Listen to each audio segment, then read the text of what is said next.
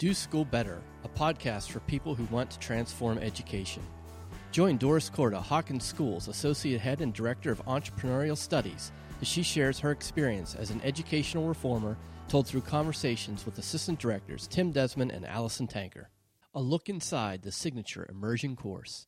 In this episode, Doris describes the entrepreneurial studies class offered at Hawken School she explains the role of real business problems, in addition to the final project, and how this highly developed curriculum fosters real world skills in students. So, Doris, can you tell me a bit about the current course? Sure, the semester course yes. that we're teaching, yes. So, um, the basic structure is that we find three businesses with real and urgent startup kind of problems who are willing to let a bunch of high school kids work on it and um, the, each student in this class will work on three problems that real businesses provide. So they work on business one. Day one, they're introduced to the business and the challenge. Three weeks later, or whatever, depending on how you're structuring the class, we've taught this in many different forms.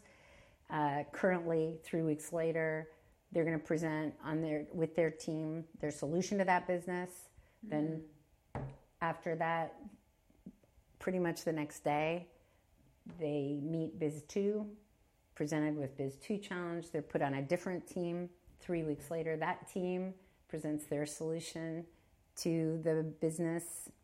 Then, when that's done, Biz 3, and three weeks later, again, a new team. Three weeks later, they present their solution to that business. And then in the final few weeks of the course, they will come out of Business 3 having learned a lot. They cover a huge amount of learning terrain over the course of those three businesses, business problems. Um, they'll come out of that and they'll come up with a problem they want to solve and create a business model that they then present um, in the last part of the class. And in the last part of the class, when they choose problems they want to solve, mm-hmm. the students vote.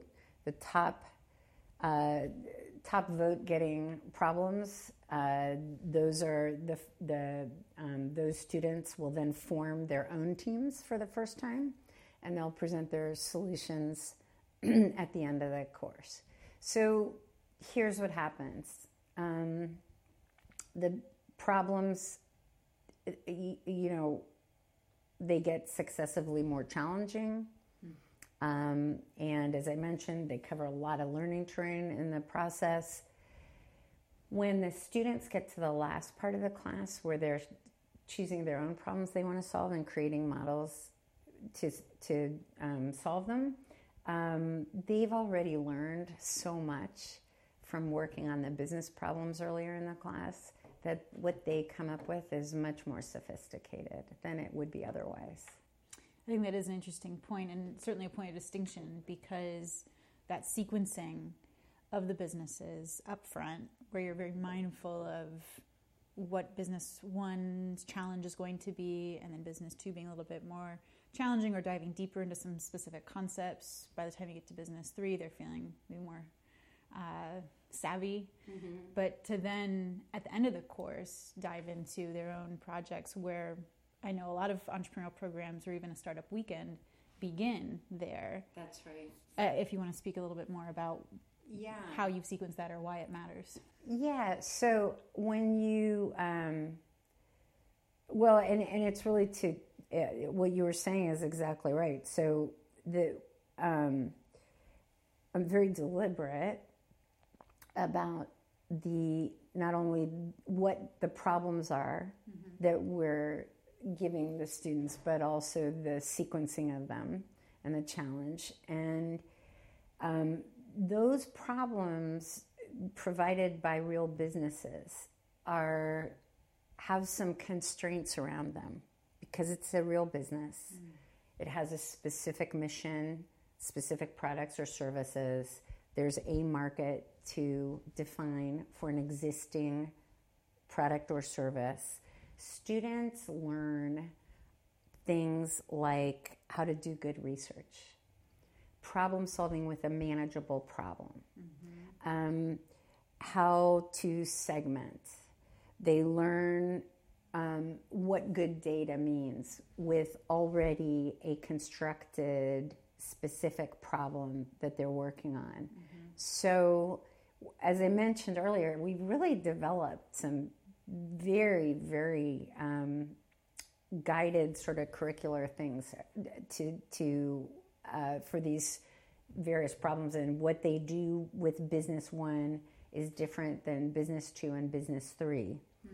And when you're teaching a course where students are developing these kinds of skills you really have to be very um, mindful about when you're structuring the curriculum and the class about where they are in their development of these skills. So in the first business problem, and if you know you saw this uh, teaching it w- with us this past semester, in the first business problem, you're really teaching them very, very basic foundational things.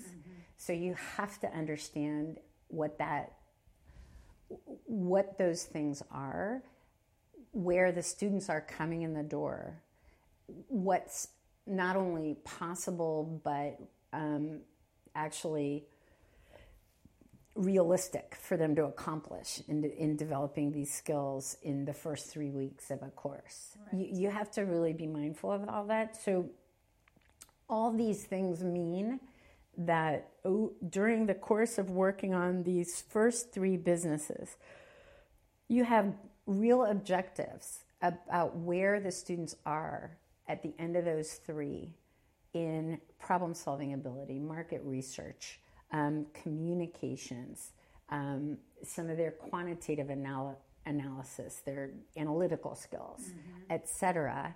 And so, how they, what their, um, what the sort of end product of in the last part of the class when they're going to be building their own businesses. You you you know what is reasonable to expect them to accomplish in the last part because you know what they'll have as skills going in. If the entire class is choose a problem you care to solve and build a business model and away you go. Um, they have no real context and they don't have any foundational skills coming in. And they'll have a great experience, they'll learn a lot of things, but the real depth of learning that happens here, I mean, they it's crazy powerful what they learn in terms of how to do good research, what good data means, how to present well. Um, their writing, I mean, it's crazy powerful. And that comes from having worked on very specific things and having to deliver quality results. Um, and on the point of quality, so if you have a real business with a real problem, and, and they always are, they're, they're real problems that the CEO is losing sleep about right then and there. Students coming in with a solution at the end of it if it's shallow or it's not evidence based or they haven't done their homework in specific areas, it, it totally shows. There's no hiding from it. So, having problems that they work on earlier that um, have real specific content. You know, one of the problems that in one of the classes um, was genome oncology. Okay, you can't do it now. Did they have to become geneticists in three weeks? Of course not. and you know, we, you know, I was very careful to. I'm very careful about these problems. I spent a lot of time thinking about and analyzing how that problem, what the path is going to be, the learning path of a student working on that problem in three weeks. Mm-hmm. And with other teachers we've worked with who don't have as much time as we have, or who are teaching something else in a different space. It might be five weeks. I mean, the time doesn't matter, but a unit, a problem. Uh, they're going to have to learn some level, some degree of content in order to be able to solve that problem. You cannot completely separate content from knowledge from skill development when the only thing a student does in an entrepreneurship class is come up with a problem they want to solve and then create a business model to solve it. Um, it's such, I don't even know, it's so hard for me to even articulate how different that is. Um, they don't have the richness of knowledge they have to gain. Uh, in the course of salt. Does that make sense? Absolutely. I mean, I even think about in my own experiences taking some entrepreneurial classes, but then also out in, in the field working with the entrepreneurs that we did Great. work with abroad. If there isn't any background and you're coming in completely blind, you have nothing to relate that to. But I can really see with this course that because the students are fostering the skills, and, and the first time uh, out of Business One, they really weren't doing very deep No. research. And that's and, true every semester. And yeah, and then I think it actually is wonderful and part of the magic of this that every time the course, every time another business happens in the course, it's another opportunity for them to fail in a safe space where they realize, wow, that data wasn't good enough. Right. Actually, we didn't have a big enough sample size to base any of our decisions Right. on. Let's go again. Right. Business two, let's try it again. Right. And I feel like by the time then they get to the final project where they're developing their own, they are feeling more confident Yeah. about the actual problem solving process, how to go about solving that in a meaningful way that will create some kind of solution people care about. right. Is there any specifics uh, with regards to the businesses and the students working on the real problems that shift how the course moves? Oh my gosh, it's um, it's huge, right? So it's the content itself that's different. So if they're working on genome oncology, they're steeped for three weeks in the world of genetic science. um, it's a very, very different thing than if they're working with Rust Belt reclamation and they're worrying about, um, you know, the environment, the ecology, reclaimed wood, uh, the dynamics on the plant. You know, it's so the subject matter itself is very different. In our case, in this course, this time, uh, we because it's an entrepreneurship class, we have the flexibility to choose whatever businesses with whatever attending content we want. If I'm teaching a science class, as the teacher I talked to last week, uh, they have specific things, content, knowledge, they want their students to learn. So you choose the problems differently because you they the learning objective is that the students come out with a working knowledge of um, whatever it is, you know. Um, Water filtration. yeah, or or right, or some some fundamental chemistry or whatever it may be. Um, but along the way, in that science class, they're not only going to learn the chemistry that the that they need to learn in their sophomore year, hmm. but they're also going to learn a lot of skills skills as well. And and that's really what we're talking about is a different model of education. Mm-hmm. That's really what we're talking about. We're not talking about oh you're teaching entrepreneurship. We're talking about how sh- we're talking about doing school better. How should we construct school so that we're preparing students for the world they're entering? Is there knowledge they need to learn along the way? Yes. Are you going to, uh, you know, are you going to make sure that every student by the time they graduate has learned well all these different subject areas? We've never figured out how to do that. We're not good. Okay, we're still not. But instead of all the churning and conversation and work being let's redo the table of contents of what topics I cover.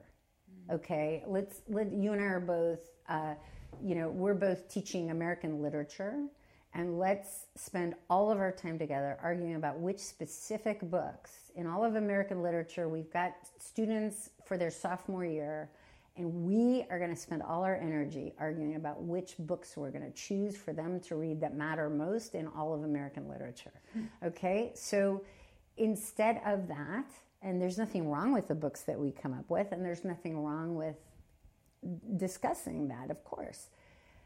But the whole dynamic of teaching and of education and school has been entirely focused on content, mm. specific content, mm-hmm. in this fantasy that if we only choose the right content, everybody will be fine. and it's completely disconnected from the reality of the world these kids are going into. Right. What they need now are skills, and they need lots of knowledge, and they need to know how to learn the knowledge. Right. And when they graduate from school and they're in something and they're they never learned chemistry that deeply and now they need it, they know how to learn it and they'll they'll learn it.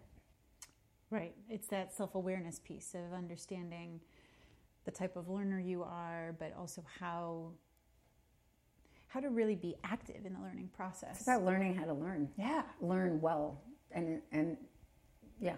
And, and stepping into that to know that, you know, it's not just passive learning like most of us have had our entire life for the first yeah. 18 years, that now they're really given an opportunity mm-hmm. to step into it themselves.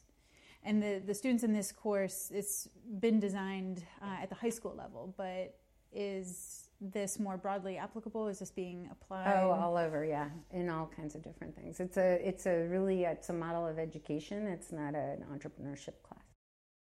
For more information and resources, go to doschoolbetter.com. Podcasts created by Tim Desmond, Doris Korda, and Allison Tanker. Produced by Tim Desmond.